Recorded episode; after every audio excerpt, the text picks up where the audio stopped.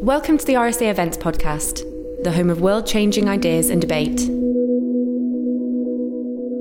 Hello, everyone. I'm Matthew Taylor, the RSA's Chief Executive, and it's my great pleasure to welcome you to today's online event as part of our Bridges to the Future series, exploring ideas to shape change in the post COVID world.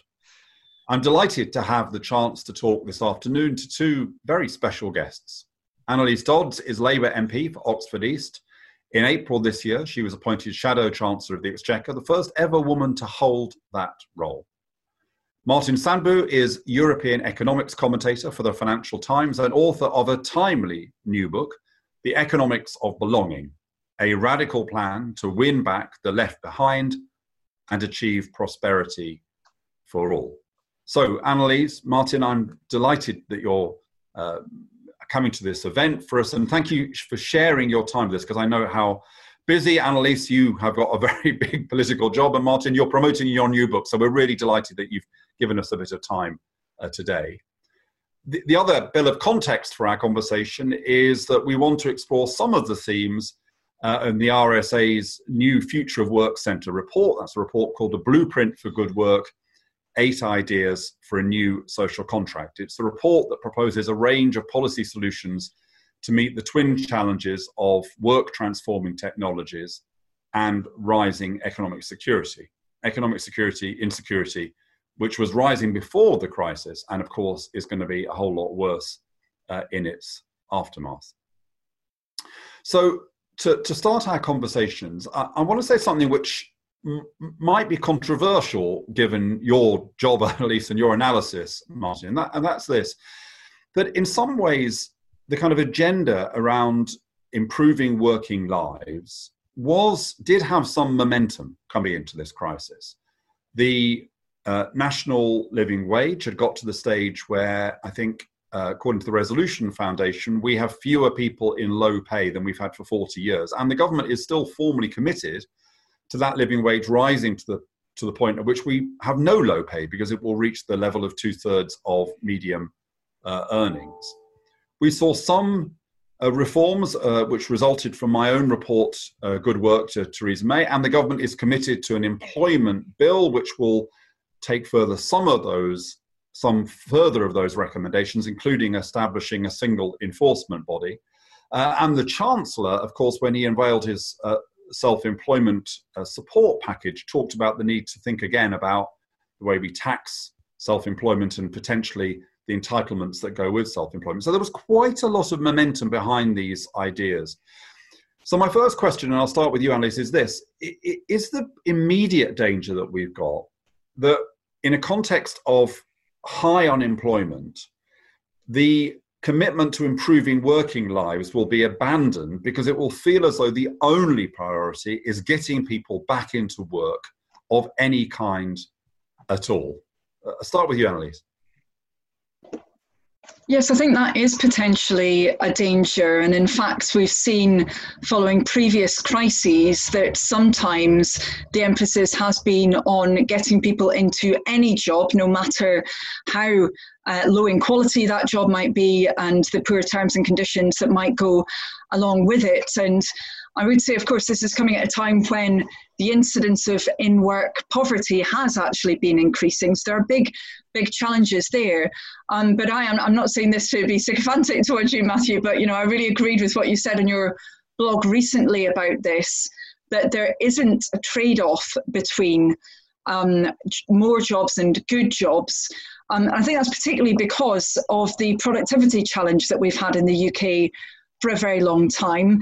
Um, we already saw in many cases that our um, uh, broadly that our businesses were relatively labour heavy, that we hadn't seen the investment in capital going in or the growth in that investment that occurred in many other nations. So we need to be focusing on good quality jobs into the future. I think that means critically a focus on, yes, both investment but also skills and a number of the coordinative mechanisms that this uh, report that's been produced, the blueprint for good work, starts to investigate. Um, and I think you know trade unions are going to be critical actors in developing uh, those policies into the future. So it's interesting to me, Alice, because when I worked for uh, the Blair uh, uh, government, I, I'd always been interested in work quality. It's something that I've talked about for decades. And I used to try and raise this issue. And although, of course, that Labour government did a lot of really important things the minimum wage and uh, improvements in uh, uh, uh maternity, paternity, uh, uh, provisional flexibility at work, broadly speaking, when I talked about work quality, then colleagues in the Treasury and DWP, Department of Worker Pensions, their view was that this was a dangerous distraction from what was the government policy at that stage, which was summed up in simply in the terms work first. And, and that's what gave rise, for example, to quite a stringent conditionality regime in our benefit systems. And that was based upon an analysis that said that almost any job is better than no job in terms of your kind of life chances. So I'm interested that you don't think that there will be any return to that kind of sense, which is, you know, with what, maybe 3 million more unemployed, that we just have to put these issues like, I mean, it's interesting. I think even the chair of the Low Pay Commission has said that maybe we need to look at whether or not we can afford to raise the minimum wage, for example. So do you, do you, you not see that trade off at all? Well, I think some people will say there's that trade off. Matthew, what I was trying to say is there should not be, you know, we shouldn't be uh, viewing there as a trade off because certainly in the medium to long term, if we see a proliferation of low quality work with businesses not investing in skills or indeed in you know in those physical elements that can provide additional productivity then we'll diminish we'll be diminishing the strength of our economy um, and ultimately having an even slower recovery than what we would do otherwise. So i'm sure there will be some who will say, well, the point is we just need to be getting people into any kind of work.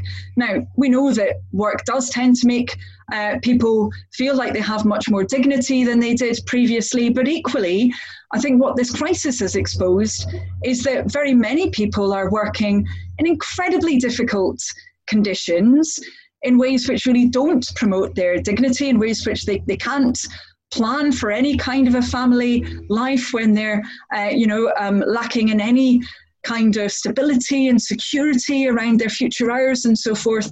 Um, now, this crisis should not be a reason to put off dealing with those problems, um, because if, if we do that in the name of just creating jobs or promoting jobs, then we're just storing up additional problems for ourselves in, in the longer run, particularly, as I said, around productivity and the productivity problems we've had in the UK. So, so Martin, I, I, I, what, what do, do you think of this challenge? You wrote your book before the COVID crisis, um, and so you wrote your book, and it's a brilliant book full of fantastic recommendations. But in a sense, I guess if there was an uh, economic assumption underlying your book was that we would be in a kind of reasonably tight labour market. The issue of the quantity of work would not be an immediate and pressing concern. Now that's shifted. So I'm interested, Martin, how you think the debate may now feel different over the next, you know, let's say it takes two or three years to recover, how the debate will be different. Well, you know, to, to answer that, if I can start by broadening out before narrowing it back into that, because you've both made some very important points. I want to add that this is a sort of much bigger phenomenon than a particular British one. It's also a very old phenomenon. So the, the problem of sort of bad jobs, of where the good jobs went, that's been going on for about four decades, uh, since the late 1970s, pretty much. And it's been happening in a lot of countries, including countries with very different labor markets than the UK. So you think of continental Europe, maybe there haven't been a lot of these precarious jobs, but there's been higher unemployment. And there has also been, you know, while there have been protections for the majority of workers, there have been workers living in precarious situations for different reasons than in the UK, but equally harmful, very short term contracts and so on, a sort of dual labor market where some people have had very poor and precarious conditions. Uh, and, and the third sort of big point I want to make is that these jobs are bad they also contribute to a split of our societies because it's not everyone who suffers these indignities. Right? It's, it's quite well defined people. It's people with lower education. It's often people from less advantaged social backgrounds. It's often minorities. It's often people in left behind parts of the country.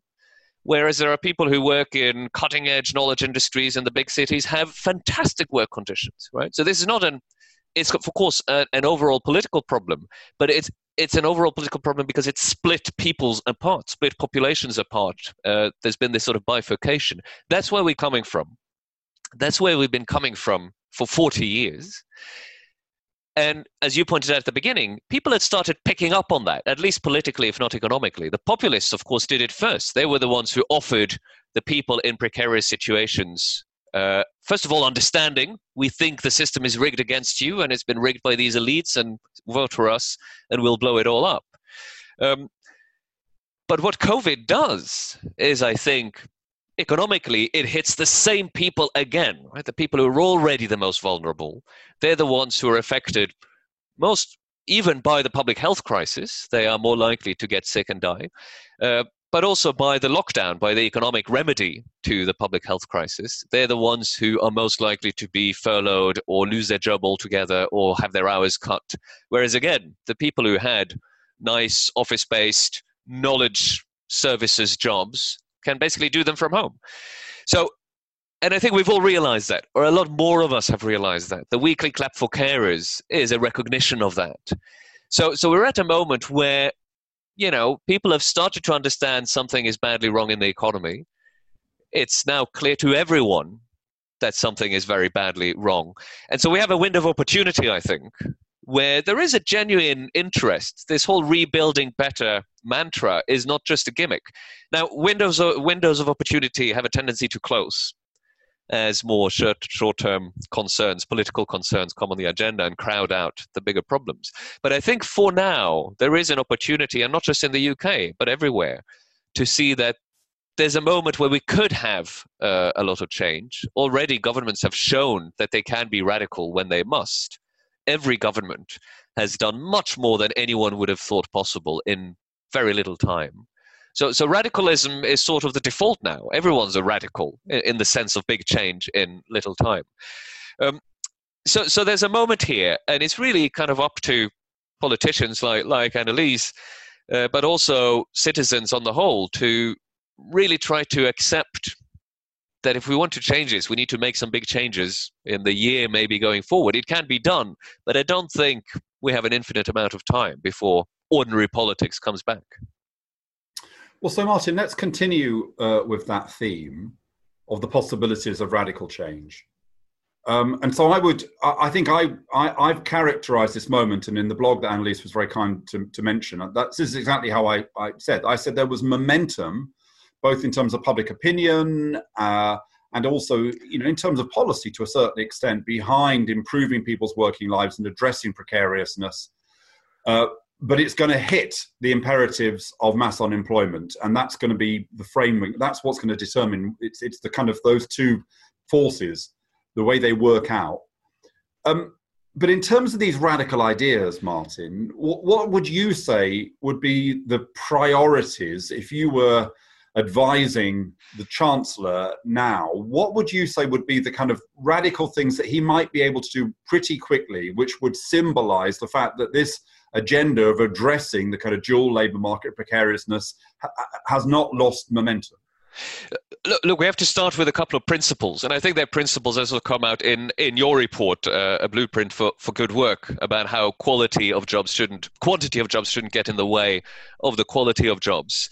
Uh, so one principle is that you really do want to use policy in order to improve the quality of jobs. I mean, that, that, that has to be stated, right? So you need to have as a policy that you can try to aim uh, for both. Um,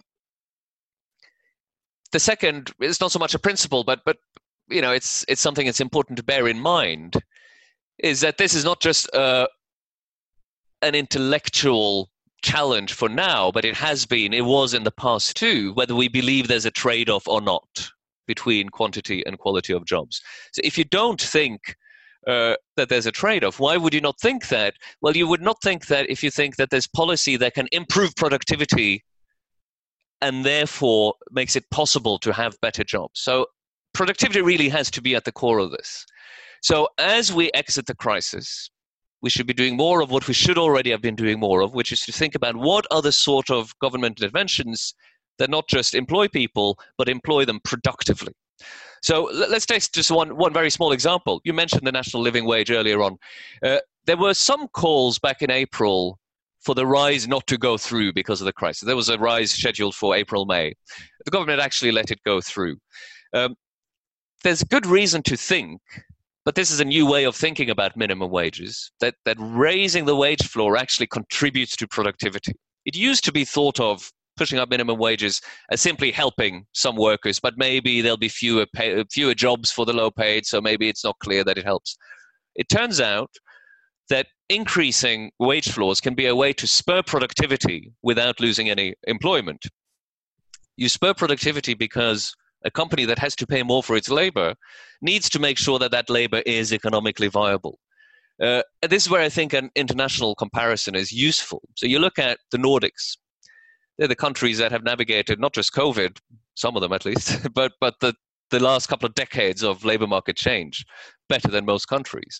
They've always had very high wages at the bottom. In those countries, it was thanks to union. They've also had high productivity growth.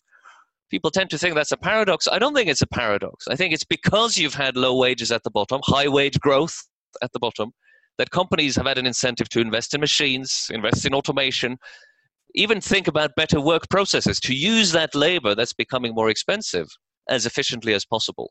I think that would be one key thing for a British government to do, as we know that we're going back to an economy that looks different from where we came in anyway. There are some jobs that just won't be viable because of new public health strictures. So, as you return people to work, don't try and do it on the cheap, right? Try to encourage those jobs that are actually viable, even if they pay people decently. So, you know, push through the national living wage agenda as they seem to be doing. That's one thing.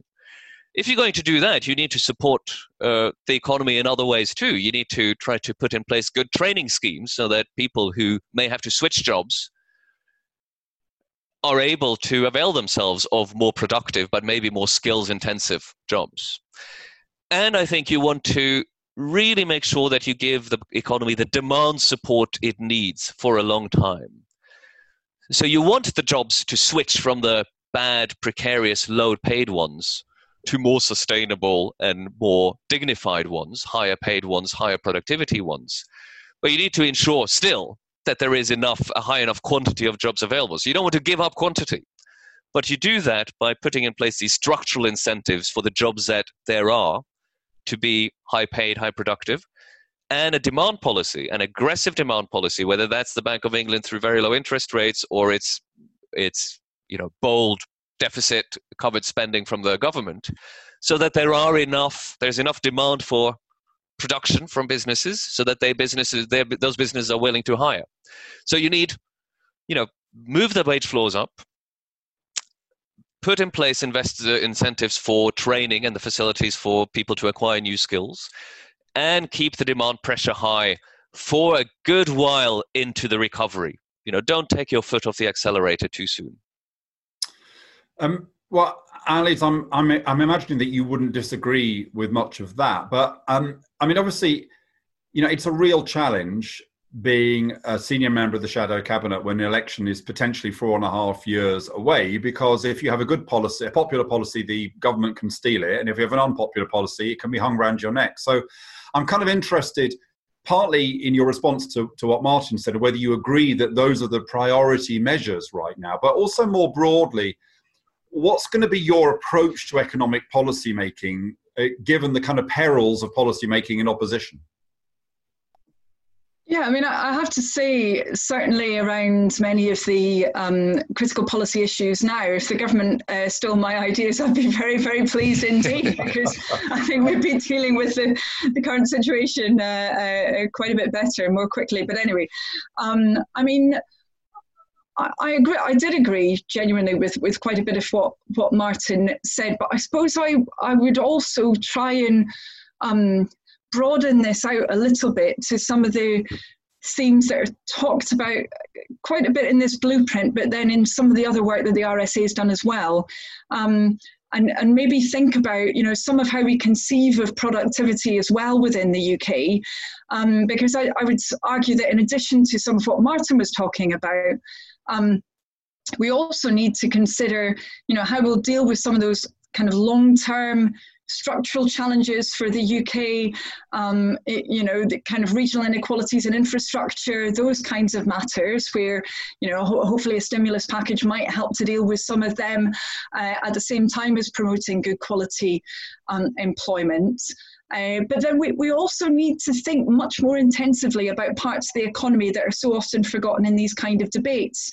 Um, I mean, one would be obviously around the, the caring economy, and there's kind of interesting discussion about this in, in the blueprint report. I mean, actually, you know, currently there's a view that for those who deliver home based care, say a 15 minute appointment um, is delivering good quality care um, uh, and there, there isn't really a consideration about um, really long-term impacts of that. Now, um, having more labour in that sector, more employment in that sector, which is of good quality, um, you know, maybe some measurement, measurements might suggest that that would be overall reducing output. But if it means that a home carer can spend a bit longer with someone that they're helping, that they're not rushing in you know, giving them a cup of tea, giving them a quick wash, and barely able to speak to them, you know, clearly the output would be far higher quality as well. Um, so I think we need to be considering a whole a whole range of ways in which um, both kind of labour intensity can be increased in, in, a meaningful way, decent jobs that aren't just um, uh, I, I, suppose um, you know trying to create jobs for the sake of it, um, but then in, in parallel with that, how we can improve the quality of what's produced in the first place, especially in the public sector. Um, and that is something that obviously government can do directly when it sets its mind to it. Um, can we turn uh, briefly to, to one of the specific ideas uh, in the blueprint report and an idea which the RSA has talked about for some time, um, and that's universal basic income. Now, I, I, it's really important to say at the outset the the problem with the debate about UBI is that there are lots of very different types of UBI, and then people get asked, do they support UBI? And the question, the only intelligent answer to that is, well, which UBI? What are you talking about? So the RSA has a very kind of modest model, which is costed, um, uh, which is pretty low, uh, but is really designed not to to create a world where nobody has to work, but actually to strengthen work incentives so people don't lose their benefits as they get work, but also to reduce a sense of insecurity and to get rid of the rather pernicious impact of conditionality in the welfare uh, system. And it's kind of interesting to me that, again, before this crisis, if you read the runes in terms of DWP policy, they had moved a long way away from the kind of really strict conditionality regime that applied in, in the past. So if we don't talk about UBI, but we talked about a minimum income guarantee, we said, look, every citizen needs to be able to have a minimum income, you know, not requiring them to be able to do anything, but just as a kind of as a citizen right to tackle insecurity, but also to strengthen actually their incentives to work or to try and set up a business or whatever. Now, Anneliese, you have said publicly recently that you're not a fan of UBI, but is that because of the rather idealistic notions of UBI out there, or do you have a deeper um, resistance to the idea of some kind of minimum income guarantee for all citizens? So, so, I would say I think a lot of the criticisms that are frequently levelled against UBIs, and I agree with you, you know, there, there's a plethora of different um, approaches to this. Many of those criticisms I think are completely off beam, and um, you know, I very much agree with you that some of the um, uh, suggestions that have been made around um, lack of work incentive, for example, just do not stack up in relation to many of the models that have been put forward. Um, I, I think for, for me, I suppose there, there, there are kind of two key concerns. The first relates to the fact that, and it's an obvious point, but people have very different needs, and those different needs can be very expensive to meet um, if they're to be met properly. And morally they should be. If we're talking about someone with a, a severe disability, for example, which means they can't work to the same extent as others, if we're talking about a single parent with a number of children, those children should be supported. Somebody lives in high cost housing. So for me, I, I suppose quite often there are suggestions that, well, a UBI could just cover all of that social security, just parcel it all together and then divide it amongst everybody well, quite frankly, I don't need as much support as somebody who might be in those very, very needy circumstances. And my view is, um, you know, as a socialist, I think it's their right to get that support when they have no alternative. Um, so then, if we say that funding must still be provided for those needs, which I, I know that the RSA is, is, is rightly advocated, the overall quantum that needs to be devoted to a UBI scheme becomes very, very large indeed. I mean, I, I noted in, in, in, the report that um, in the long run, that could be amounting to about 90 billion for the whole of the UK. And I think, you know, this is an interesting discussion to have, but we surely need to think very carefully about what other uses that very significant amount of funding could go to, which could have a very big impact on people's life chances. And, you know, I mean, it's an obvious point, but I look at what's happened to our education system over recent years and how so many children are being let down because of inadequate funding there. Um, I look at the crisis that we have in housing in the UK, which actually drives many of those needs because we have an inadequate supply of decent, affordable housing. Um, and surely we need to consider that kind of very significant sum in relation to those other needs. Um, and so that I suppose that's where my um, my concerns coming from. As I say, I think many of the I suppose the criticisms to the right in relation to UBI are completely off beam and disproved by evidence. But I think there are some pretty big questions from the the, the left and the progressive centre that we need to engage with. Well, I, that's going to be a really interesting debate that I hope we can continue to have with you, uh, uh, Anneliese. But um, Martin, um, turning to you, you I think are uh, uh, enthusiastic about very much in favour. Yeah, some form of UBI. But can I broaden the question in the sense of you don't? I'm not sure you use this phrase in the book. In fact, you talk a lot about Roosevelt rather than talking about Beveridge But there is a kind of sense of a kind of be- Beveridge 2.0 to your plan we have over the years, and not so much in Britain as in America, but to a certain extent, we have come to view the welfare system in very negative terms. You know, the, the right caricatures it as as kind of um, as, as, as removing people's incentives and you know th- that kind of caricature. Um, but also the left has been very critical of the way it treats people and you know particularly the conditionality regime that people experience that, that, that dealing with the state if you were unemployed is, is, is very difficult and all the problems with the implementation of universal credit. You've talked about Scandinavia, where they have this model of flexicurity. So, as well as talking about UBI, Martin, I'm interested in your kind of thoughts about what, what should be the nature of a welfare system that we have for people in the 21st century? What should be the principles that underpin it? Look, uh, the, the main principle is also one reason why I'm in favor of, of UBI. For me, UBI is not about poverty reduction. It's not even a sort of welfare and benefit issue. It's about uh, empowerment, essentially. It's about guaranteeing a certain independence and empowerment at the individual level, basically, the power to say no. So, one way of understanding what I call the, the end of economic belonging, but you could call it the precariat, you could call it the problem precarious work, undignified work. A lot of people don't have the power to say no to what should be unacceptable work conditions, or for that matter, living conditions.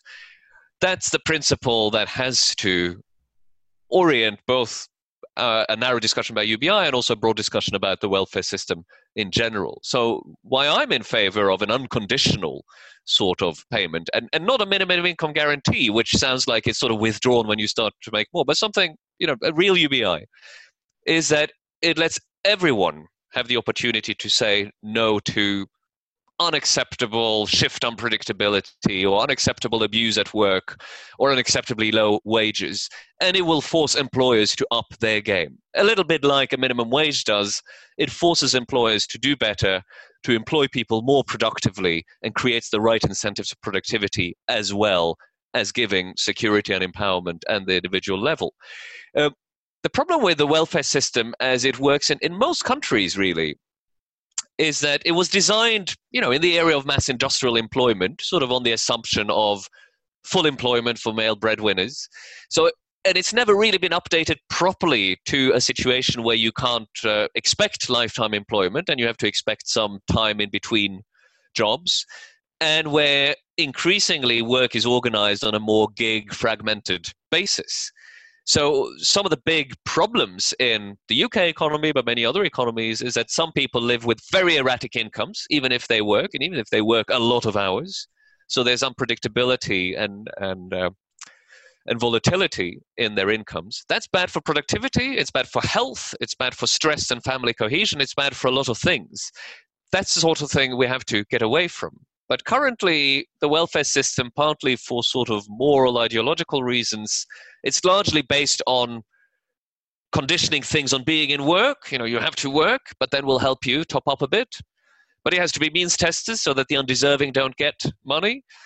But the effect of that is that if you go in and out and work, the welfare system can amplify the insecurity and the volatility. And if you have a chance to improve your condition by yourself, you'll be penalized by that because benefits will be withdrawn. Those are the ways most Western welfare states have actually been organized and still are. So, so UBI is one way to radically shift from that. I think we need to get it to a point where people do have uh, the wherewithal to safely, and I mean that in a psychological sense as well as an economic sense, live in a very shifting economy. That's what the economy looks like now. It will change fast. We will have to shift between jobs. We will have to work in more fragmented ways. And those, that, those are good things if that can be done safely for each individual. So we want the welfare system to work for a more, you know, a, a more fragmented and shifting and unpredictable reality because that's how a productive economy is today it's not the factories of the 1950s and 60s, right? So the welfare system has to adapt to that as well. But that can be done, I think. There are so many directions that I'd like to take the conversation in, and we, are running out of time. Um, let me let me go somewhere I wasn't expecting to go, but but but it's been kind of provided by some of the things that you've said.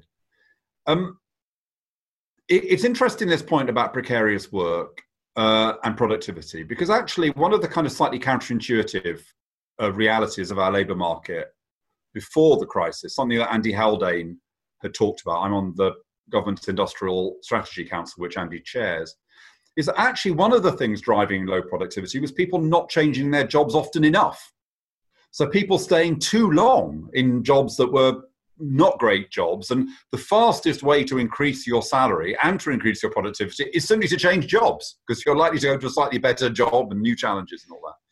Then, why you, when you look at why people don't change jobs, it turns out this isn't probably an issue, issue to do with employment regulations or welfare regulations.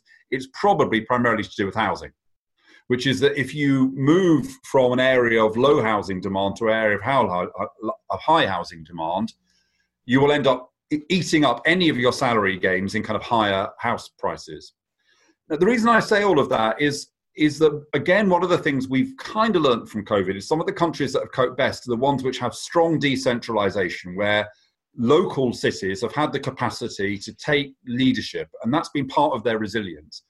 So, Anneliese, first, and then to you, Martin, how important is decentralization to the economic agenda in a kind of post COVID world, that we do need places to be more able to be in charge of their own economic destiny, given how incredibly, I mean, we have the widest economic disparities, regional economic disparities in Europe, for example. So, first to you, Anneliese. I mean, it, it, it's clearly critically important. It was important before this crisis, and it's even more significantly important now. Um, and I think it's, it's not just critical around some of the issues we've been talking about connected to good and decent work and local housing infrastructure um, and people's ability to actually get into the labour market at a level that matches their skills and experience. Um, I would say it's also critically important because of what will need to be an eventual transition, obviously, to a circular economy, given the climate crisis and other environmental imperatives. And I think we've seen really in, in the UK over the last few weeks that um, sometimes intermediate institutions have come in at a regional level to try and coordinate uh, economic challenges. Um, so we've seen, for example, in, in, where I'm talking to you from here in Oxfordshire, that the local LEP and councils and others and trade unions and business groups, they've been working together around some of the production challenges with protective equipment. Um, but that is a really big gap, I would argue, in the UK's set of circumstances compared to many other nations where you've got that much more developed machinery already there. Um, and I think, again, you know, it's interesting just thinking today, uh, where we will have the unemployment statistics coming out tomorrow, I've been talking to many of those regional level actors in the UK, as you'd anticipate, and they already have, you know, really interesting plans and ideas about the kind of employment support that will be needed in their area. You know, if you think about um, a place like Blackpool, for example, where very, very high levels of employment in hospitality, um, you know, lots and lots of people, unfortunately, quite quite far away from that jobs market even before this crisis hit. Crisis hit. Very, very different circumstances from, say, somewhere like Crawley. Lots and lots of people furloughed, but traditionally people coming quite quickly into the jobs market. Um, so we need to have that, certainly that decentralized approach. Um, I don't feel we've got the institutions ready there yet, uh, so we need to work on that very quickly indeed. When you say the institutions, Anneliese, does that suggest that you think that we do need to think again about regional coordination in terms of economic policy? Well, I, I, would say even before that, I mean, I, I wouldn't get hung up around the structures, and that can take a very long time, of course, to work through. But um, I suppose you might expect me to, to, to say this as a Labour politician, but some of the the work that local authorities in particular are just starting to do around, you know, looking at, I mean, they've been given responsibility for a healthy start and a safe start to their local areas by central government. So they're having to plan what city centres, town centres can look like, how they can be safe. Um, but they don't have any kind of income certainty. I think you know we, we do need to be providing the resources for this to happen. I think that would be good value actually in the long term to enable that kind of tailored response that's necessary. So, so Martin, I want to turn the question to you, but I'll, I'll give it an extra spin because I want to refer to the kind of core thesis of your book because uh, as I understand reading the book, I didn't realize until I read it that in many ways, one of the things you really want to drive home in your book is that globalization doesn't have to be a problem if the domestic policies are right. So you're responding to the rise of anti globalization on both the left and the right. So I'm interested in your sense about where economic power needs to lie if you want a system which addresses the concerns that we've been talking about the global level, the national level, the local level. One of the things we talk about in the blueprint report is is workers' rights to data, for example. And when I read a whole, when I read, as I seem to do every day, lots of reports about the future after the pandemic. One of the points everybody wants to make is that the great global American technology giants will have even more power mm. because they can suck up even more firms. They'll have, they've got enormous capital reserves. So there's this question of economic power and where it should lie, Martin. Uh, I'm fascinated by your perspective on that. How to do justice to your questions? Uh, very big questions. But, but, let me just pick up where you started the previous question on how one problem, one one obstacle to productivity is that people don't change jobs enough. I mean, a different way of saying that is that people are stuck in bad jobs, and that that might often that description may do more justice to how it's experienced. Which are the countries in, in Europe that have the fastest job to job switch rate? They're Denmark and Sweden. Danish workers change jobs much more often than UK workers, for example. Uh, now, why is this? It's because the Nordics, they also they make it easy to switch jobs. They help people switch jobs. They spend the most on active labor market policies that are designed to help people find a new job. They probably also have the security at the bottom that I talked about earlier. For some people, it's expensive to switch jobs, right? If you can't leave one job on a Friday and go to the next one on Monday, that may be because it's in a different city, but it may not be. It may just be because it's not available that Monday. You have to go two weeks without a paycheck in between, and you might not have that money. So, so these issues all go together, and and of course the Nordics are very good at spending a lot of money on training, education, having high general transferable skills, which this country has let too large a share of the population uh, be without. Now, all of that can be fixed or can be addressed even at a central level. Right? So you can have policies to make it easiest to switch from worse jobs to better jobs, even at the national level. There's no you know your your institutional your division of power between levels is not an excuse for not doing that but on top of course we have many countries have problems with vast regional inequalities some regions just have much worse paid less productive jobs than um, than the big cities. Uh, and it's really about productivity again, because you can redistribute income from London to the regions. But what you really want to fix is the big gap in productivity, that the jobs in the regions aren't as productive as those in London. And in order to make that happen, you do need to have powers at the right levels. That, that doesn't only mean, that doesn't simply mean letting the local level do everything.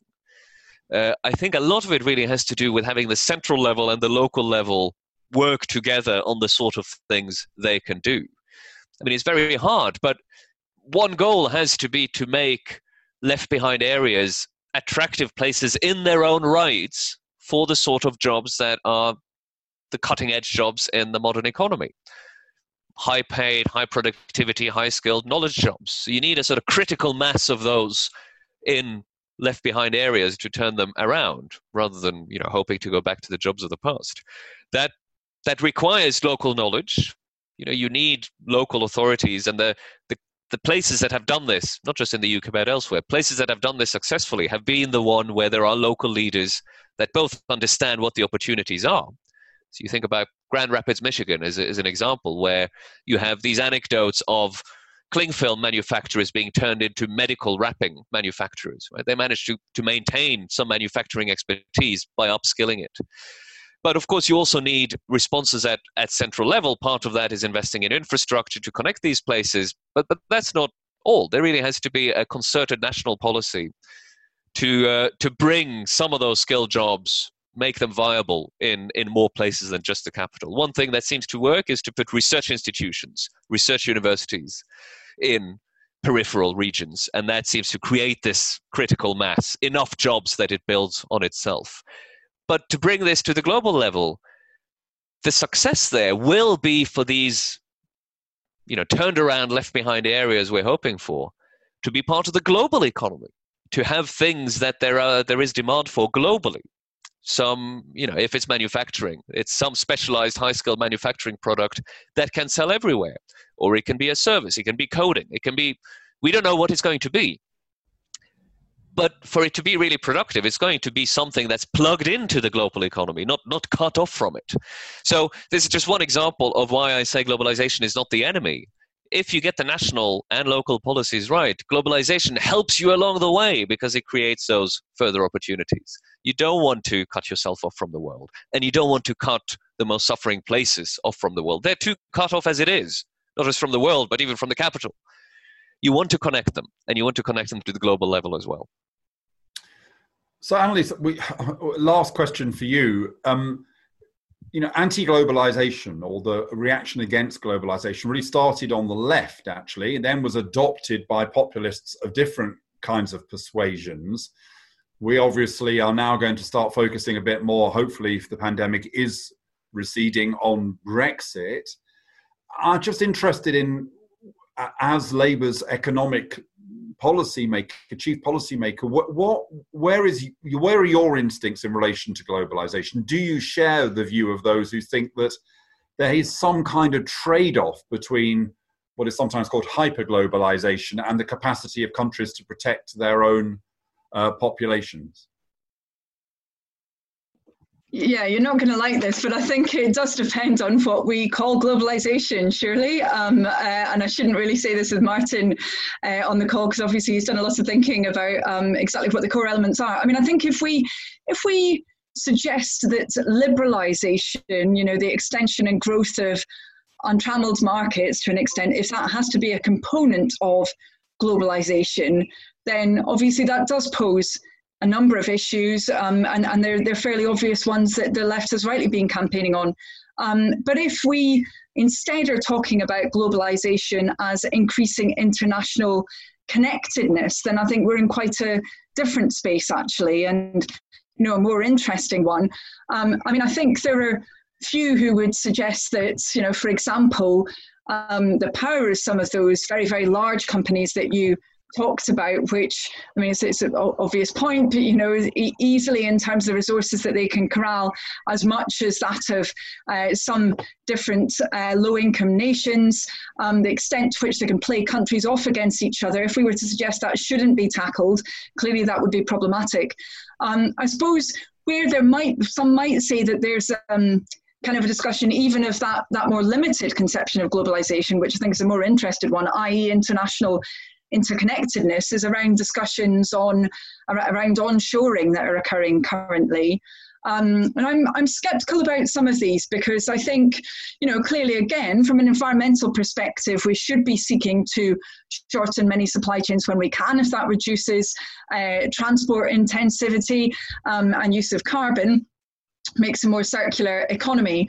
Um, but just talking about reducing those supply chains for their own sake, for example, through imposing additional trade barriers, you know, the likely impact of that most of the time is that you're just going to disrupt those supply chains and lead to businesses folding. So um, I think, you know, this is becoming a bit of a, a kind of buzz phrase currently around um, onshoring without necessarily thinking through what the implications are and whether it's really um, always going to be in the interests of uh, UK businesses. You know, some contexts and, and indeed UK jobs. Some contexts it could be um, particularly if it's allied with those environmental imperatives. But in other contexts, um, I really don't think that it would be at all.